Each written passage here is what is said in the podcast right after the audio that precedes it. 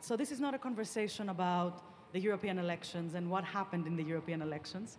It's more of a chat about how the media can cover the European elections in a way that is relevant. Because a lot of people hear about the European elections and they think, oh my God, this is the most boring thing I have ever heard. Closer? Okay. So I'd like to introduce myself. I am Despina Trivoli. I'm a journalist from Athens. And this is Pierre Grange. He's from France. Agnieszka Wiśniewska from Poland. And Miguel Mora from Spain. Hello. Hello. So Pierre, first of all, is the editor-in-chief of Konbini. I'm going to show you a little bit of what Konbini looks like, apparently.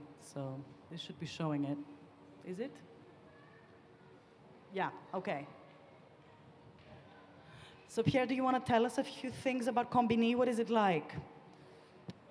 It's a media for the millennials and designed for the social media. So designed especially for Facebook, for Instagram, for Snapchat as well. And we have an internet site that you can see here, but as well it's an internet site designed for the cell phones. So it's always bizarre for me to see it on a desktop. So you're used to seeing this on Instagram or Facebook or anything? What sort of media does Konbini have usually? No, that's our own website, but it's designed to see it on a cell phone. Okay. It's you understand the website when you see it on the cell phone. So you can use it as well on the desktop, but it's bizarre for me to see it like that. Okay. So and the idea is to engage people, to share the articles, the videos, and the news on the social media. Okay. And what is the percentage of people going in to read news through mobile? Like 80% or something? Or 90%. 90%. Something like that. Yeah. Right. And Pierre is the editor-in-chief of Konbini, and before that he was a reporter at TF1, which is France's premier TV station. Exactly. Yeah. And the deputy editor-in-chief at the news at 8 at TF1. Exactly. Okay. And then there is Agnieszka Wiśniewska, right? I got the name right? Okay. And Agnieszka works at a very different media, a legacy media called Krytyka Polityczna. I don't know if I'm saying this correctly. And it's a very different, it's completely almost the opposite from what Pierre does. It's like a legacy, intellectual, left-wing magazine that is now a website, right? Yes, we started as a paper intellectual magazine. Krytyka Polityczna is a network of institutions, a publishing houses, an institute, cultural centers, but this is also the daily opinion daily website, Krytyka Polityczna. And we are focused on what is happening in politics, in Poland, abroad, in culture, in economy. We try and we publish comments and opinions every day. So this is like opinion magazine, but it's these are not news. These are not short news. These are like the much broader, much more difficult opinions. And so this we know we are not this kind of mainstream magazine for the mainstream audience. But what is important also for us, we are part of the group of the political commentators which are invited regularly to the mainstream media, mainstream television, radio.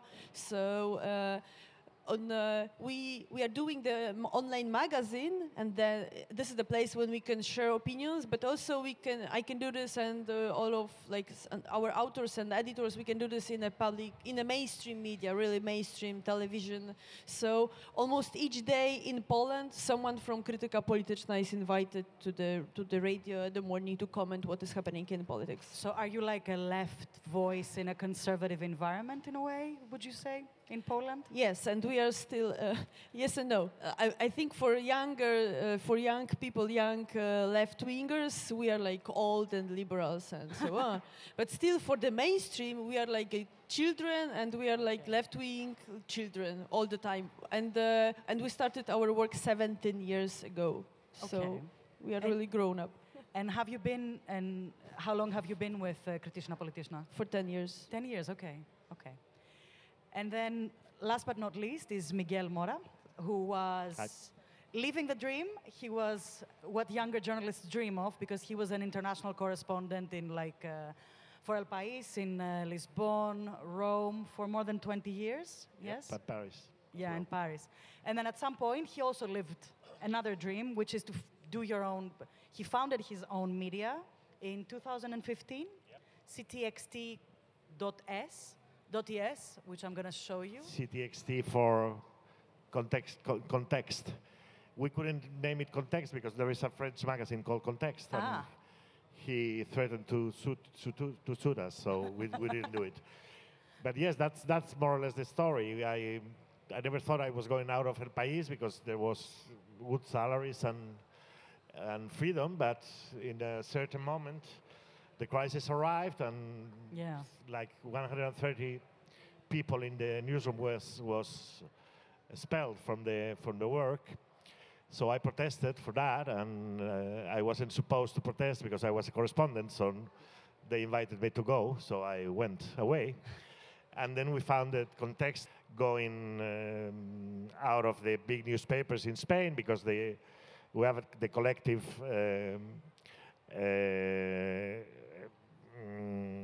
actions of papers putting the journalists in the streets. So there was about 50% of the Spanish journalists in the unemployment in that moment, in 2014. Yeah. So we decided to found a different media. We couldn't compete with the daily news and with the big mainstream media, so we decided to make like a little New Yorker with a chorizo flavor, you know. Okay, so was that the Spanish version of the New Yorker, but very reduced. We only publish 40 pieces a week. Okay. So we do long form, and we do only analysis and reportage, long reportage, long interviews, as Agnieszka does in Poland. And we are not invited to the TV shows because we are too far left. So they don't like in Spain nowadays independent and free voices in journalism, because the crisis has developed a system. I think in France is similar, with of course some difference, but. The banks are owning, and the banks and the big companies are owning most of the media in Spain. I think that's so, like a common trend. Yes, like a common European and global trend. I think it's hard. So in that environment, it's difficult for little media to survive, but we found that subscription is a way of surviving. Okay, so let me take you back to that. So what is interesting about... CTXT is that you guys are a subscription model, and you were founded with you did a crowdfunding campaign, and then you went into subscriptions, and that's like so all three of you are from very different models in terms of how you we began with crowdfunding before we started, and we found 14,000 euros, more or less 15. It was all the money was for the informatic people, because the technical people, because the website was to be created, and then the next year we made another one, and we reached like 80,000 euros, and the 14 founders of the magazine decided to work for free for the first two years. So you funded this from your own pockets, essentially. Yep. Okay, and it's been going on for 4 years now. 4 years and a half. Yes, okay. We are almost. Growing little by little, and we have now like 600,000 readers per month, which read 11 minutes media, so medium. So it's the highest 11 rate. 11 minutes, yes. Okay, in journalism world, 11 minutes is like a unicorn. Ladies and gentlemen, nobody reads 11 minutes. We suspect nowadays. They fell asleep when they're because otherwise we don't understand that.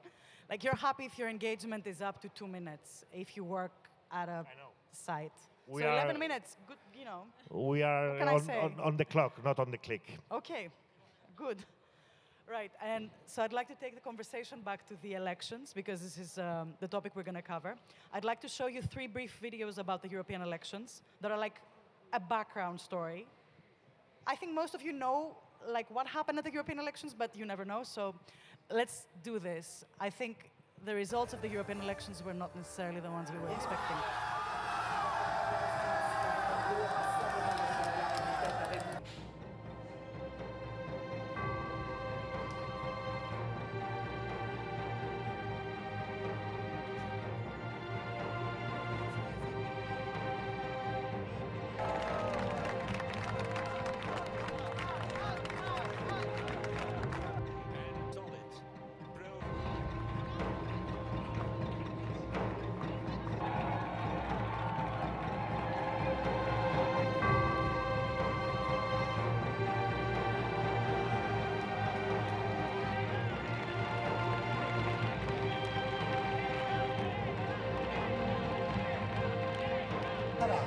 Bella, bella, molto bella, il cambiamento, si sente nell'aria.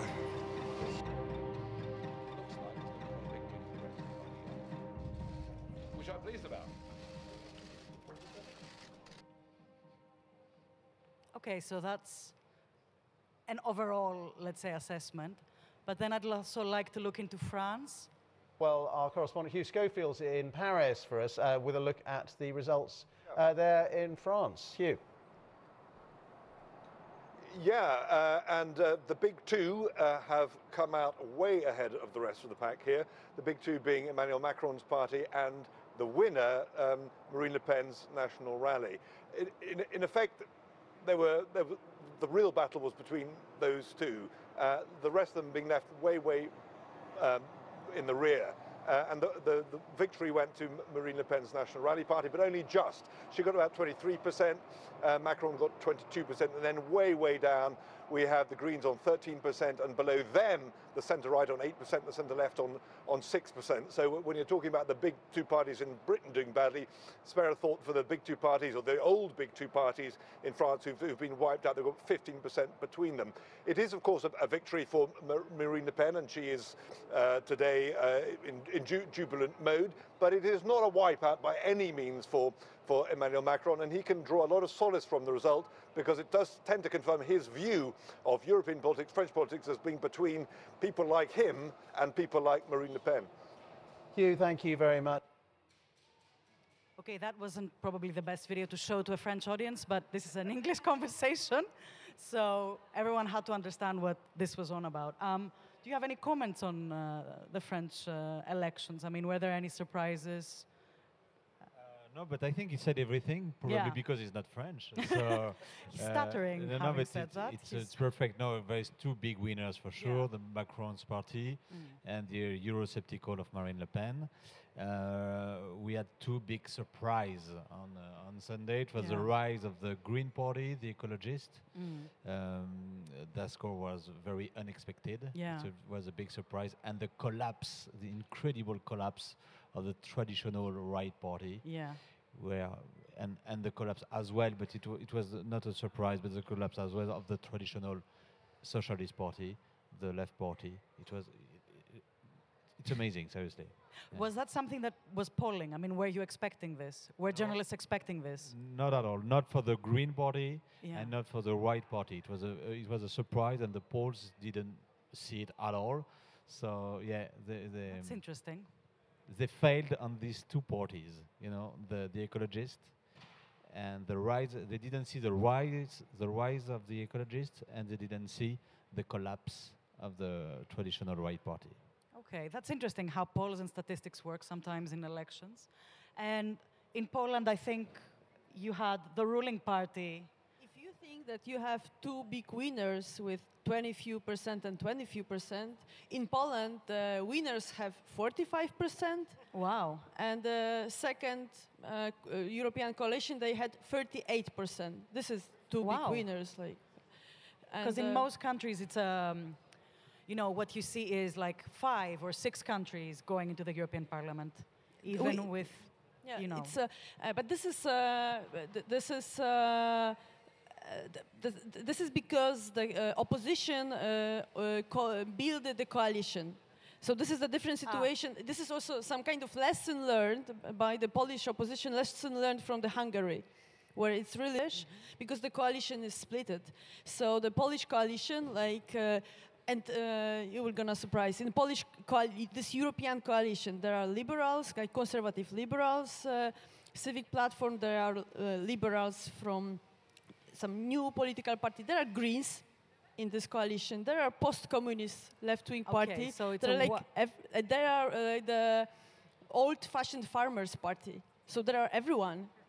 So and they built the coalition. So it's like a party for everyone, essentially. And yeah, but we know if something is for everyone, it's like it's not for it's for anyone.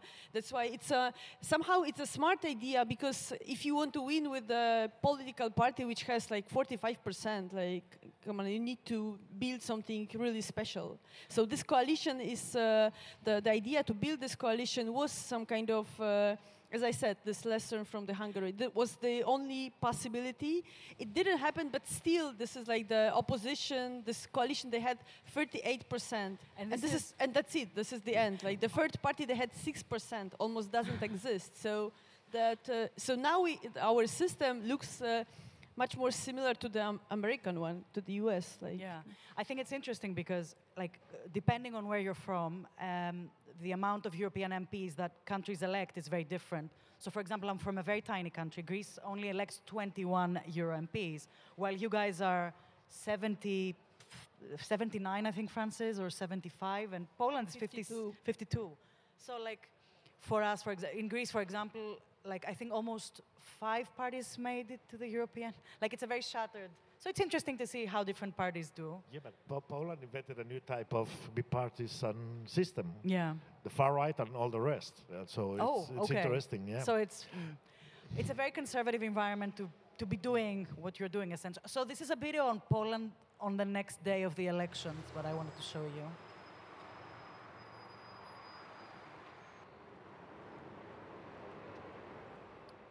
Bardzo jestem zadowolony z tych wyborów. Popieram politykę tego rządu i chcę, żebyśmy w Parlamencie Europejskim mieli własne zdania. Ponieważ duża grupa ludzi, która była przez lata też ignorowana, jeżeli chodzi o swoje potrzeby, czy to emeryci, czy to ludzie biedni z niskimi dochodami, oni od tego PiS-u coś dostali. Europa i Polska potrzebują zmiany i no nie wiem, moim zdaniem to nie jest dobre rozwiązanie i trochę się tym martwię, ale próbuję pozostać optymistyczna. Najlepiej jest, kiedy jednak i prawica, i lewica są jakoś pomieszane, bo wtedy jest się w stanie utrzymać jakiś taki porządek. A jeżeli zaczyna się robić jakaś skrajność, to nigdy to nie jest dobre, tak uważam. Okay, so what do you think about this? No one talked about Europe. Almost like at the beginning. No, you're right. And that's actually, I think maybe that's like very similar to a lot of countries where the European elections are like almost, you know, a prelude to the national elections because they're like almost a test to see how politicians are going to do.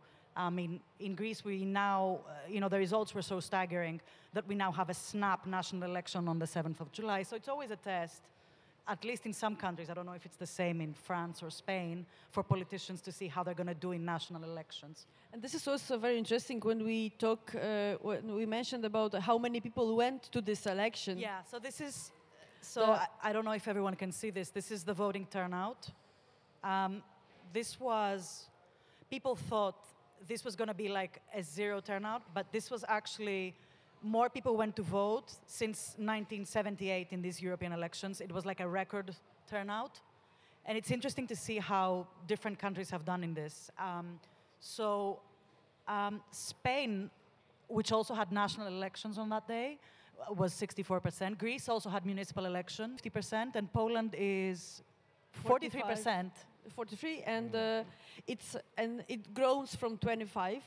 And so the last European elections it was 25. Yes, and it was the biggest ever. So on one hand, you could say that, you see, people are interested in what is happening in European Union. Then they went to election. But on the other hand, like we know that's not true. Like they went because of the local politics, national politics. So I think it's the same in other countries. Like during the campaign, honestly, we didn't have lots of discussion about what is happening in European Parliament. It was important because the ruling party is not very respected in European Parliament. Fidesz is less respected, but it's not some, it's not good. But it's so opposition repeated that we lost our position in Europe and we need to get back our position. So but it was the only What about What about Spain? We are like does Spain care about? Strange thing. No, we don't care very much. But there were local and regional elections the same day. Yeah. So it reached 64, which was the same than in the local election. Yeah. So we have three boxes to vote, so we vote for the three of them. And we are a bit different because we have a socialist party which is winning again. So that's only in Portugal and it's happening, or also in Austria. But and also, what about Vox? This is the first time Vox... And we have, for the first time, the far right as well, the Vox party. How many? Is it three or six? I don't remember. Three. Okay. So it's the first time that Spain has elected the far right party in the European Parliament. Yes, for the first time, yes. Okay. And in the local elections, they didn't take good results, but they took results which allowed them to perhaps decide who is going to be the mayor in Madrid. And also in the region of Madrid. So not in quantity, but in quality, they are going to be decisive. And in a way, it's the election was a continuation of the general election we have the month before. How many? So what, was it last month that you had Spain? The had general elections, okay, yes, won by the Socialist Party, which hasn't created a government yet, but he'll probably do in the next weeks. So the Socialists took 20 seats from 14 the day before, the time before. The corrupted Conservative Party took 12 from 17. The left of Podemos took 8 seats, and the Liberals. Sorry, the Liberals, the friends of Macron, who are, by the way, doing governments with the far right in Spain, and this is going to be a problem. And then the far left took 5 seats from 8 the time before. So we are seeing that some interesting things.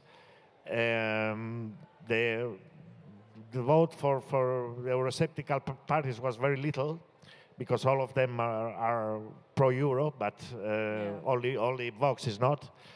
And then the Socialists are winning elections for the first time since 2004, and with the same candidate, Borrell, who is told to be one of the candidates for being the president of the Parliament, the European Parliament. Anyway, we are better than in Italy or France or the UK, that's for sure, and Poland as well, in the sense that the far right hasn't arrived yet to gain power in the institutions. But the worrying thing is they are that the Conservatives and the Liberals are willing to make alliances with the far right. So Macron... that he should be quiet with that. And there is also Manuel Valls, who you know very well here, which was elected in Barcelona and is now trying to avoid that the nationalist party took the power in Barcelona. So it's a beautiful combination of things. So, I mean, I think the far right is kind of the elephant in the room when it comes to European elections, because everyone was very scared of what was going to happen in these elections and whether the far right was going to be, a winner in every single country. And in a way, it's made some gains in quite a lot of countries, but I don't think it's made the resounding success that perhaps people were expecting. But, I mean, what about France? I'm curious. Yeah, it probably explained the turnout, the big turnout. Yeah. A lot of people wanted the Eurosceptical and the far right to win, so they didn't go. They went to vote. Yeah. And on the contrary, on the other side, a lot of people didn't want them to be the first party in France. So they went to vote as well. So we can explain, the turnout like that. And I mean, there's two more things that are coming out as trends, and this is the Greens, and Spain and Poland and Greece have not.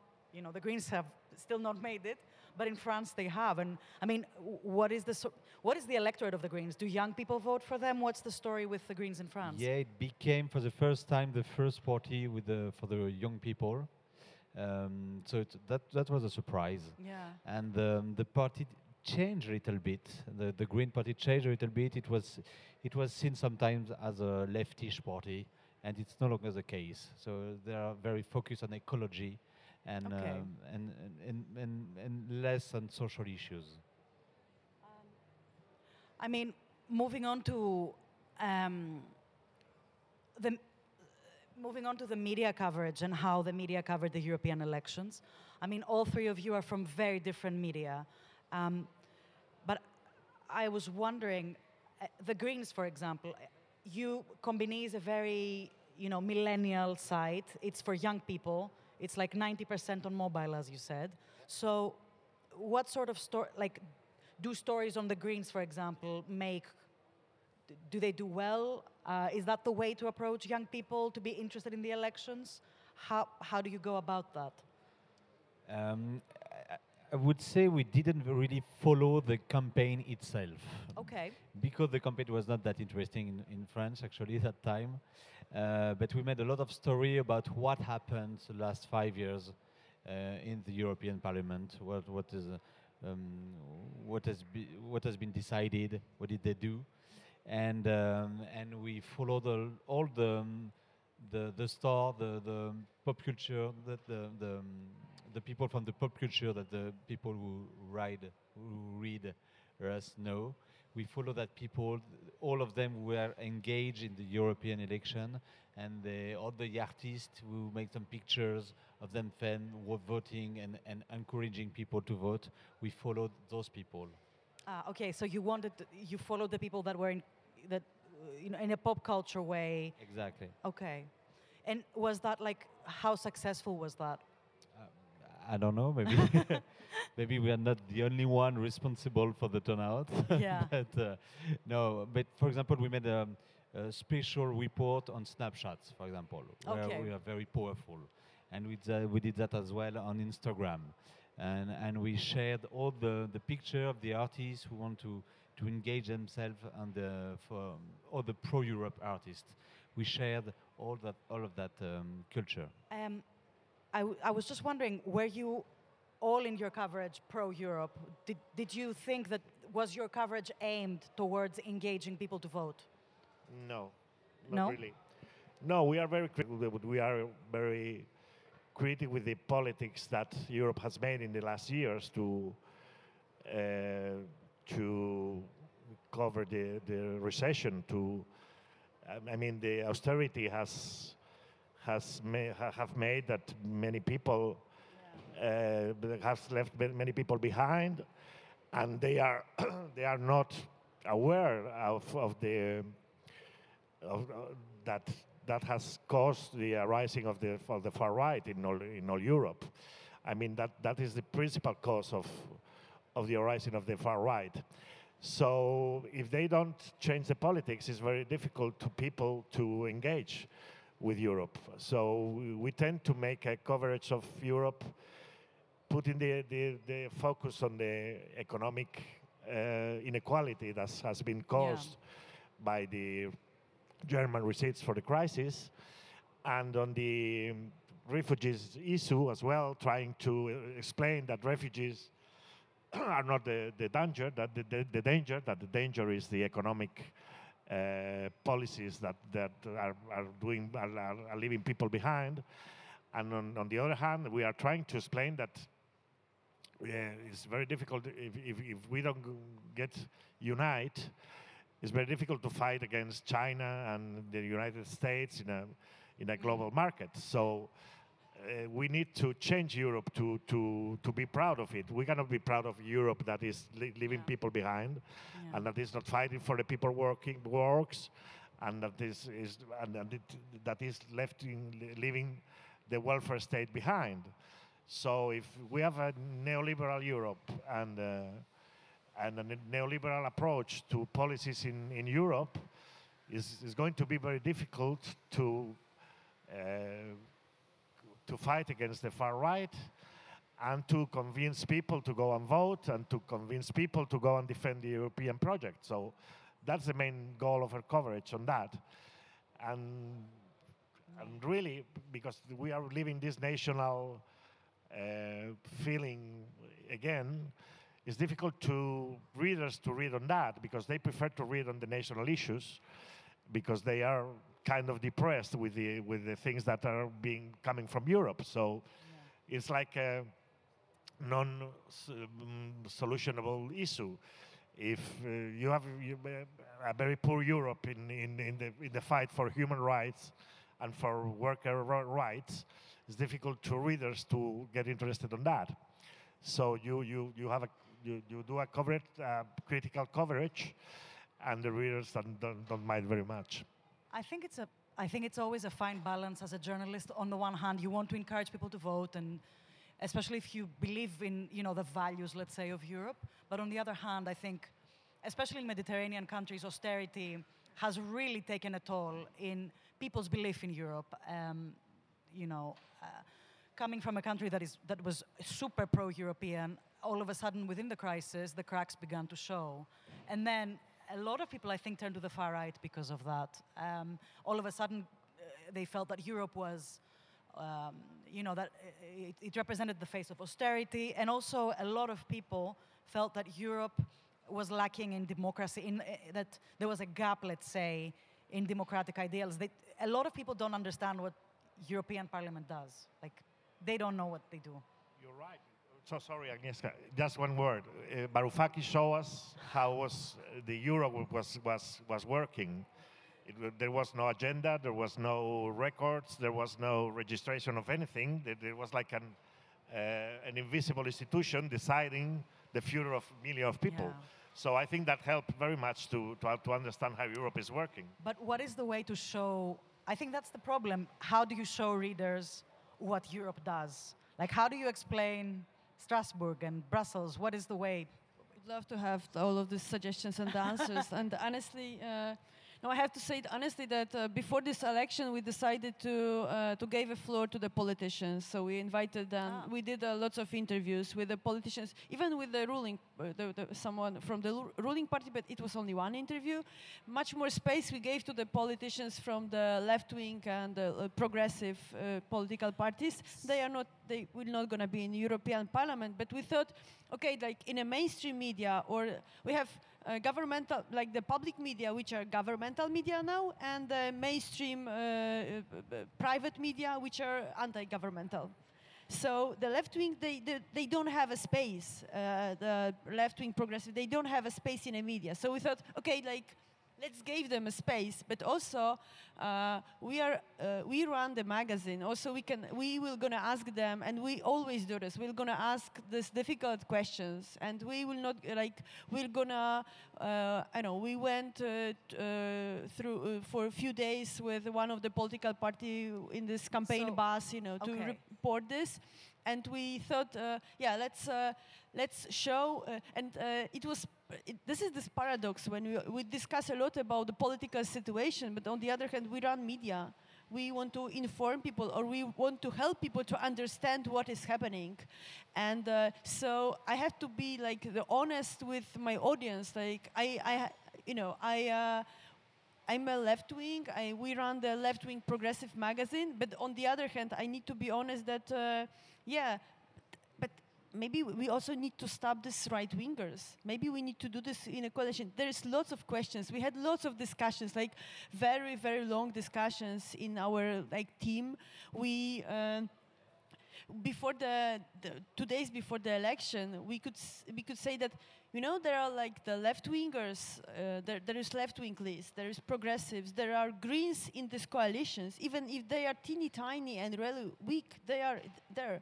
So for the left-wingers, wow, you can choose like from 3 lists. But honestly, like, let's be honest, like, it's like you can lose your vote.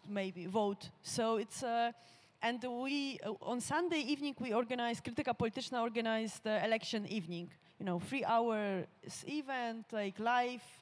When we talked about the European Parliament election, when we comment first results, and like so many people came to the. Was this open to your audience? Yeah, it was open to the audience. People came. It was live streamed.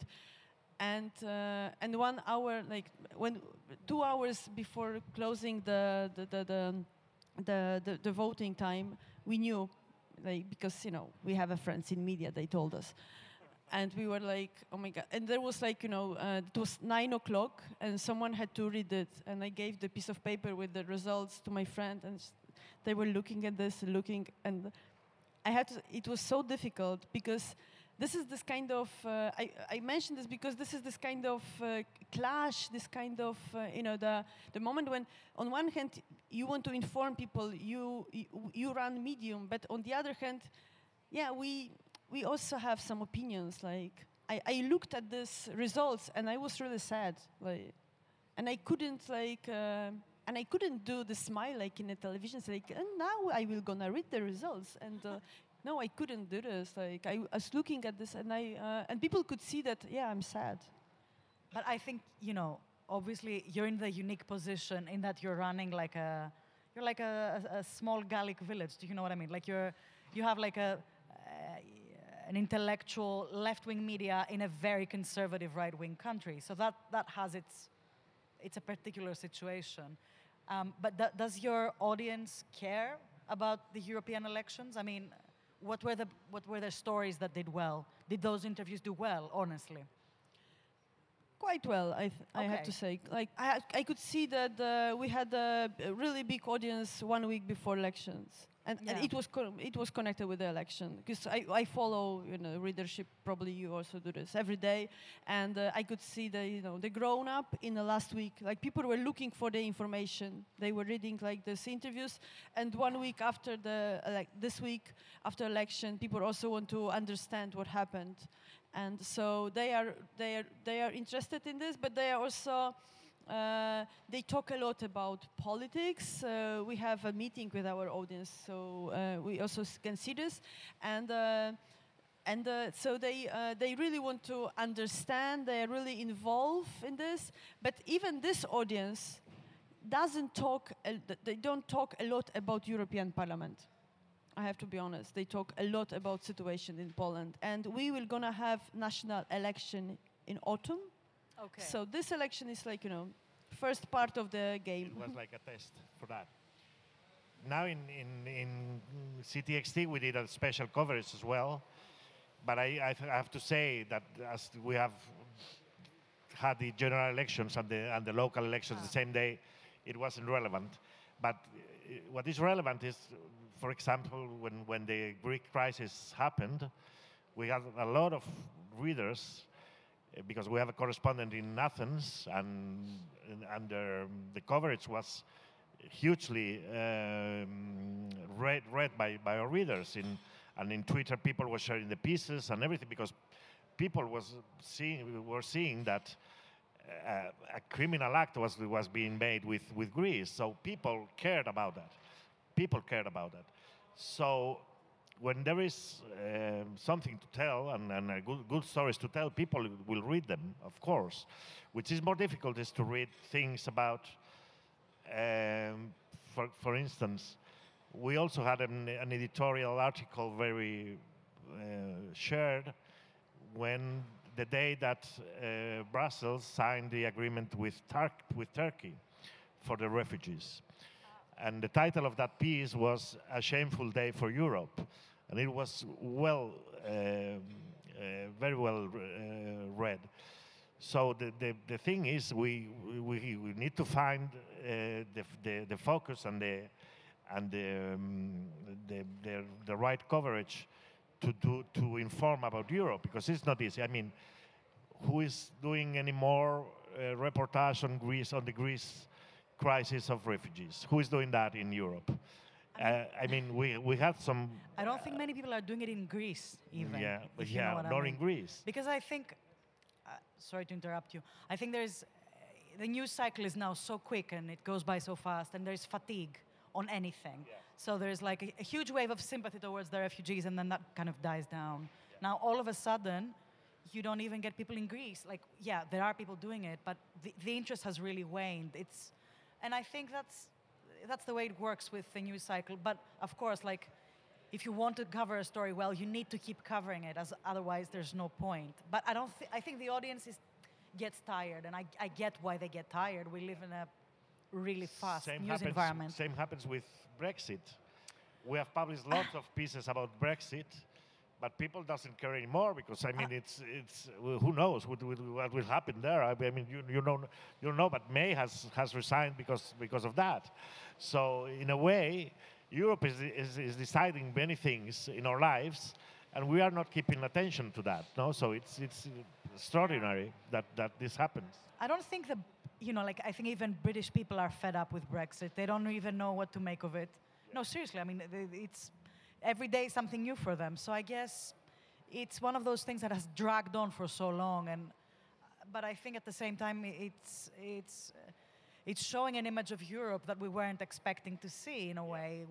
I don't think any of us growing up thought that one day union, it's like, I think it was a huge shock for Europe. I don't know if the readers of Konbini, for example, who are young and hip and youthful, do they care about like Brexit or any of that stuff? Do you get audiences when you write stories like that? No, they care, like all the audience, they care when there is a huge, new information. Okay. But on a daily basis, I think they're fed up as well, like everyone, you know, because they heard too much probably about it. But it is the same case for the migrants, for the Brexit, but even for Trump or Venezuela or something like that. Yeah. You know, they don't want to hear about it every day. So our challenge is to speak about new information, about the decision for Brussels, but not always the same thing. That's our challenge. I'm not sure to succeed. Yeah. And how would you? Yeah, that is a challenge. It's very challenging, I think, to make people interested in European politics that are not national in a way, as you said before. People always see European politics as an extension of their state, and that kind of makes sense. But also, like. Honestly, I understand this. Like, it's on one hand, I tell this because sometimes I really hate this kind of discussions when we think, yeah, we should cover the stories. Like, we need to explain this. Like, no, we need to write this long reportage, and or we need to explain how to explain. I understand how to explain how the European Union works and all of this. This is so difficult. Oh my God! So and then you are looking for like catchy title and catchy picture. Like maybe people will gonna click and maybe they will gonna read like just a short part. And people, if they are interested in European Union and in Europe, they are interested because of their own life, because of what have changed. Yeah, you're right. And you know, when I was born, like Poland had the border with Soviet Union, like you know. Yeah. When I was in high school, Poland was not in European Union, so it's even if in my life each of this is really new. Like all of these changings happens, and so when people think about European Union, very often they can think, okay, they can think about we can travel. They can think about how, an example in Poland, you can really see how the middle cities like have changed, how the cities have changed. They really we really built lots of roads from the money from European Union. On each sidewalk, you have the huge sign founded by European Union. It's the same in my village, Greece. There is no road, but there is a sidewalk founded by European Union. It's like, I think it's the easiest money to organize for the sidewalks because they are everywhere. But that it really changed the people's life, and this is also something that somehow, this also changed people's life because people could see like, okay, so we can have the sidewalk, we can have this and that, and we can expect more. And in Poland, the right wingers gave them more. Liberals repeated them like, if you want to live in a different way, like take a loan, change the job, like, you know, all this liberal bullshit. And the right wingers came and they gave them some social programs. And so it's because they understood that people expect more, also because how Poland have changed because we are in European Union. It's so. Somehow you can see how that this European Union is a part of your everyday life, and but you don't think about this bureaucracy because it's and I understand this is very difficult. Yeah. But it's so maybe it's possible to explain how European Union how Europe can work, and but I can see how many for all the campaign. I'm in one of the biggest online, the biggest the daily information TV channels, like once a week, and each time when they talk about European Union, there is like huge numbers, like how much money we have from European Union, and that's all. Like the European Union is a huge like the pocket, like with the money, like. Yeah, it's like someone giving you money all the time, but you don't really get how they work or what they do. They just work like you. Parents when you are a small child. They have money. It's like, and sometimes they can say you, oh no, you cannot change this system, or you cannot change the judiciary system or something like or this or that. I think some crazy stuff sometimes. These stories do really well, actually, the stories about the European Union not allowing you your traditional unpasteurized cheese, or stories about the European Union not allowing you to eat, like, lamb's intestines. Like, these are, like, real stories. And people, like, really like these stories for some reason. Like, the European Union is like a bad uncle that's not that's giving them money but not allowing them to kind of, eat their unpasteurized cheese. But I was, like, Poland... Is one thing, but I was wondering whether people France or Spain are two enormous countries, and they're like, they're the founding fathers essentially of the European Union. And I was wondering whether people are more blasé towards the European Union than, let's say, people are in Poland. Do they view the European Union as some sort of archaic institution? Are they interested in it? How much is Euroscepticism a thing essentially? For French young people? I don't know how to answer that for the young people, but one thing very interesting is that Marine Le Pen, so the Eurosceptic party, they don't ask any more friends to leave the European Unions. They change their mind about that. And they don't want even French to leave the euro, the currency. So, they are... That's interesting. That's critical, of course. They want to change a lot of policy inside the European Union, but they don't want any more French to leave the euro. So we don't have that huge movement. Maybe it's after the Brexit and the shock after the Brexit. Maybe it's because of that.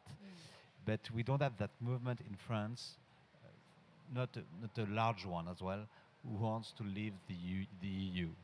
Yeah, we in Spain, we have... 3 out of 4 citizens love the European Union. Oh, wow, okay. So, and the young people in Spain are the country in Europe that most uses the Erasmus trips. So we have a tradition on that, and we love being part of Europe, and we are convinced of that. We entered in 1986. And we modernized the country with the structural funds from Europe. So everybody knows that.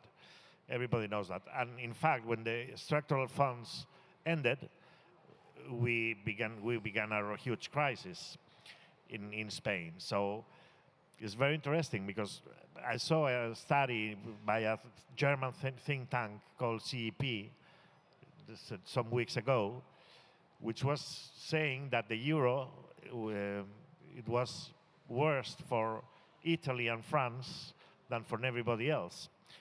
That it costed like 4.5 billion euros to France and 4.1 billion to Italy. Meanwhile, Germany, it was better in one billion, and Spain was more or less the same with the euro. So we don't discuss that, and what we try to do in the problems. No, that try to understand the commercial treaties, which are very dark and obscure and needed to be explained. But it's a huge task to explain that. I mean, it's so difficult, and people usually don't read like things like that. But as well, it's the easiest thing to catch readers talking about the far right. If you talk about Nigel Farage, or you talk about the Kaczynskis or Viktor Orbán, people will read that. I mean, because I think, not because they like it, but because they fear it. So, I mean, we have to be very pedagogic on that. I mean, we have to write a lot on that. We have to try to explain why countries like Hungary or Poland are doing that sort of thing, are under that sort of regime. And that will help others not to fall on that. No, I mean, the only thing we can do is being thoughtful and true and critic with that, and try to explain it well. I think, you know, even if essentially, I think it's a fine line between being, you know, you are pro, as I said before, you are pro Europe. You want people to vote. You believe in that Europe is the best alternative, but at the same time, you're a journalist. You have to cover the good and the bad of, you know. And I think the more honest you are with the audience about the reality of what is going on in Europe, the more they will appreciate it. Sorry, you were meaning to say? Well, the mainstream media usually has a European vocation. No? They are okay with the commercial treaties. They are okay with the corporations, with the lobbies, corporations. Yeah. That 2,000 lobby people working in Brussels nowadays. So that things, if you don't read the alternative press, you don't read it at all, because the mainstream media won't tell you. So I think it's very important, and this is a publicity second, that readers subscribe and give support to alternative media, because the mainstream narrative won't tell us the truth about what is really happening there. So there are lots of things happening in Brussels. The problem is little newspaper cannot afford to have a correspondent in Brussels or two correspondents. So it's difficult for us to get good information on that. So you have to rely on experts. And this is the academic part of Politica and Contexto. So we tend to publish lots of things from academics as well. We try to publish Piketty, as you do, the Economist on Social Europe, and things like that, which are difficult for a big audience as well, because they are technical and they are very academic. But you have to do it, because if you don't publish that sort of things, that you cannot tell the truth. Yeah, it's but I do this every day, so I really believe that it has sense. But there are some moments when I think, oh my God, we were going to explain everything, but is it really going to change something? You mentioned Piketty, so there is a video from the meeting with Jarosław Kaczyński, the leader of Law and Justice ruling party. And Jarosław Kaczyński at the meeting with the audience said, there is very good book by Piketty, unfortunately published by Krytyka Polityczna. So he read it, and somehow it's sad for me, because he read it and he understood what is happening about inequalities, and the liberals, they didn't read it, and they failed. It's this is also somehow. I want to explain what is happening. I also try to find also in Krytyka Polityczna. We try to find some kind of it's difficult but because we are this kind of opinion daily long read articles magazine, but it's. But still, we believe that we can help to understand what is happening, but there are this moment when I think, who can be our audience and who can really understand what is happening, and it's and this is the that's why I mentioned this Kaczyński. Because the Polish Prime Minister Morawiecki, he wrote the preface to Mazzucato's books. They read all of these progressive books about economy, the far right. Yes, but the far right is very, they always provide very kind of easy sound bites and easy solutions, and it's kind of why people turn to the far right sometimes. Yeah, but to build this is.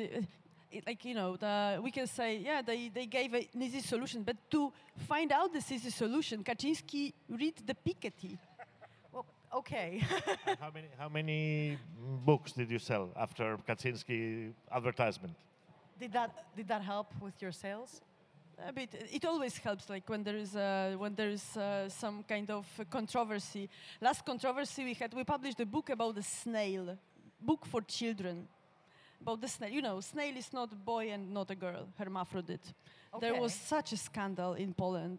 We sell lots of copies of this book. Main TV, main information programs on the public television, on the private television, talk about this. Wow. And that's this is also when I think how to talk about these difficult issues. Sometimes we try to find, some kind of good story, like the book for children and so on. And I think, we need to try to explain this, but also what I also think about, what is important for me, also how to be listened by the audience I want to be listened, I would like these articles and these books we publish will be read by the politicians, maybe by these liberals who they really think that we will gonna build a coalition. We don't need a program because our program is we want to win with Kaczyński. Yes, it's enough for 38%, but they have 45 now. So, so this is also some kind of thinking about the audience and the thinking about this kind of clashes we mentioned between our work and between politics, between something we do and between this kind of relation with our audience, what we do and how we can because we want to influence politics, we want to influence politics in a meaning. We want to change something in the world, Yeah. I think your passion is kind of infectious because all of us, the way you speak about stuff is kind of inspiring for us in a way that, I think as a journalist, you always want people to, you want to make, you want people to read what you're writing. Nobody writes or does TV for his mom. Do you know what I mean? You always want to, for what you do to, to have an influence, and it's great to see that you're so passionate about this, especially considering the particular situation in Poland right now. I think I would like to wrap this up and leave the audience to ask us any questions if they have any. Okay, I can. So, do you guys have a? Okay. Oop. Thank you. Thank you. Does this work? Does it work? No? Yes? Yes, I think we can hear you. Okay. So I'm coming from out showing the right-wingers entrapped in a situation, but basically forcing them to resign, bringing down the conservative right-wing government. Now, just today, a first female prime minister in Austria. So it really 6 minutes of entrapment video, not necessarily of journalists done, but published by German journalists and 3 media organizations brought down a right-wing government. Yeah. It showed the corruption really in your face, the unpatriotic, absolutely incredible corruption of the right wing. So as a journalistic strategy, I wanted to ask you if you consider like this kind of strategy to really entrap or to make secret video recordings or to go into this length to really show the true face of the right wingers, which mostly are corrupt. Just in Italy today, some supporter of Salvini has been also sentenced for jail. So yeah, is there a need for more investigative, more secret recordings of courageous journalists bringing down these right-wing minions? Thank you. I think this is what journalists should do, and I know it didn't change the situation, and we had similar situation in Poland. There is audio recorded some conversation by Kaczyński, and it didn't change. So on one hand, you can say like, this is not a Watergate. Yeah, I know, but it's but you need to do this. What is the problem? I think right now it's that media are splitted, some kind of similar as a political scene is splitted. So politicians, they talk to their audience, and the media, sometimes they talk to their audience, like, you know, liberal media talk to the liberal media, like the I think it happened very often that we are in a specific situation because we build our audience and we really talk to especially our own audience. But this is the problem that in a situation when you have this kind of material, you will gonna publish this in a newspaper and television, but it will gonna go like, who will gonna read this? Who will gonna listen this story?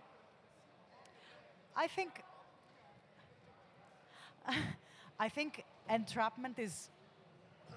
I mean, if as a journalist you decide to entrap someone, that should be like the absolute last resort that you have as a journalist. It's not like something to be done lightly, I think. You have to be very careful when you do that. I mean, in that case, I just think you need to be super careful when taping people with a camera, because nowadays, within 3 seconds, you can ruin someone's life, obviously. So you have to be super extra careful. So I'm a bit,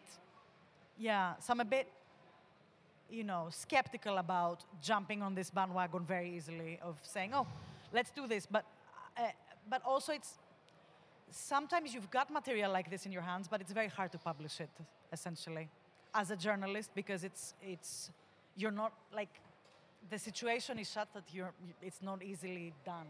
If you know what I mean. Sometimes economical situation also doesn't help you because media. I couldn't publish this kind of material on my website because when when some politicians go to the court with me, I will gonna lose, and I will not gonna have the money to for this kind of case. Also, it really, to answer your question, the legal framework for media in each country and what they publish is very, very different. I don't know what the legal framework is like in every single one's country. Like Greece, for example, has a very strict framework in terms of what you publish. You can get sued very, very easily. You're not even your sources are protected, essentially. So you have to be super careful what you publish. The thing about that Austrian thing is probably it's made by the German Secret Service.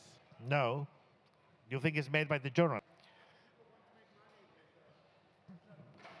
Well, it's difficult to set up a Russian oligarch and his I mean, it costs a lot of money. I mean, there is no newspaper in Europe that can pay for that, I guess.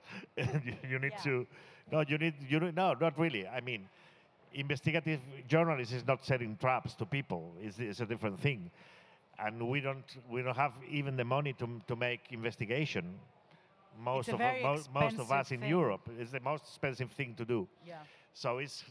I mean, I don't know what I would do if I get that material. I probably would have published it, but I cannot make it out. I mean, I cannot invent it, and the ontology doesn't allow us to do things like that. We can publish it if it's on public interest, and indeed it was. Indeed, it was. Yeah.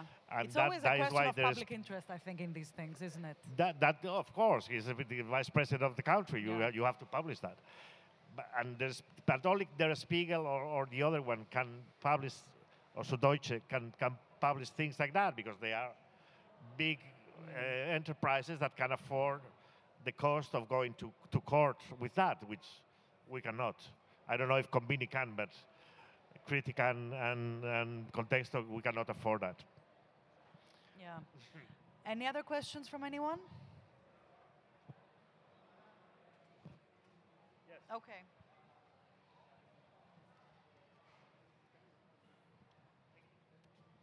Hello. Is European media the future of the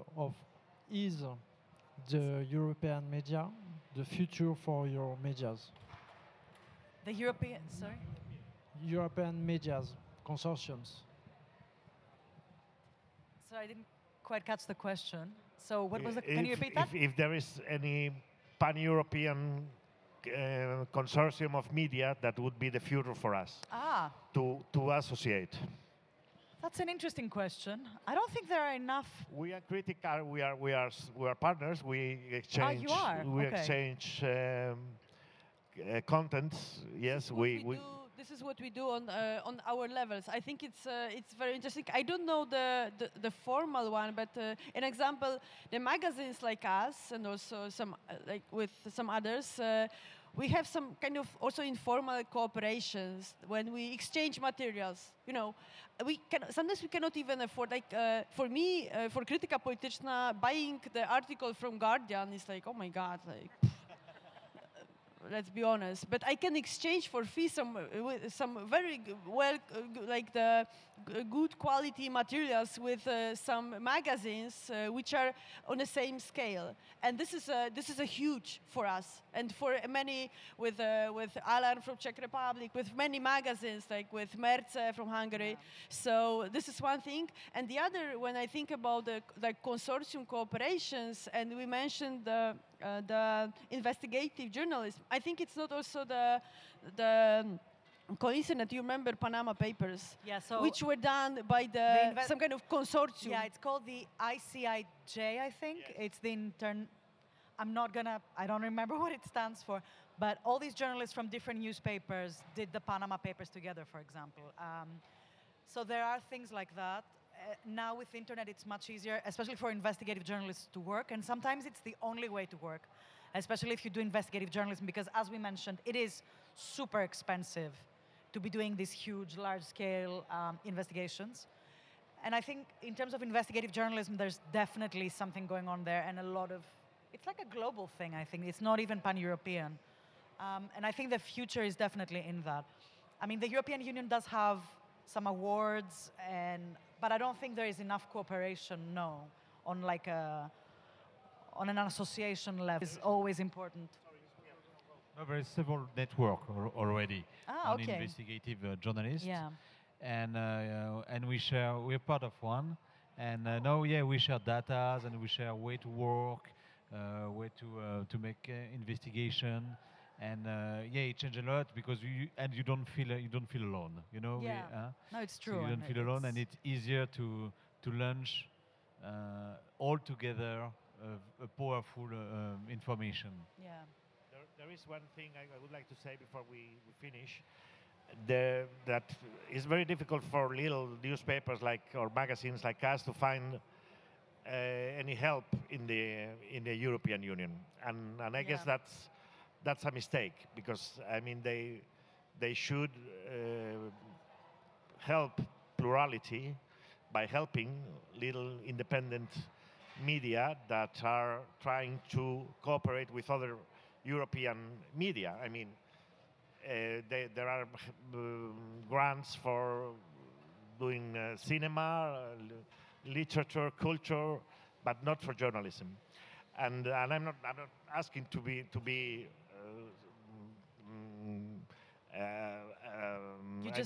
There should be a little more support. There should be support for little European media to get on collaboration. I mean, okay. I mean that should be a goal in the European Union, because I mean the mainstream media doesn't need any kind of that, and if they want to do it, they do it privately. Yeah. But I mean the ecosystem of the free press should be protected, and they are not protecting it, and they should. Okay, that's an interesting point actually, and perhaps this conversation will be the first step towards that. Who knows? So are there any more questions, or should we wrap this up? We wrap it. Okay. Thank you so much, everyone. Thank you. It's been a pleasure. Thank you so much.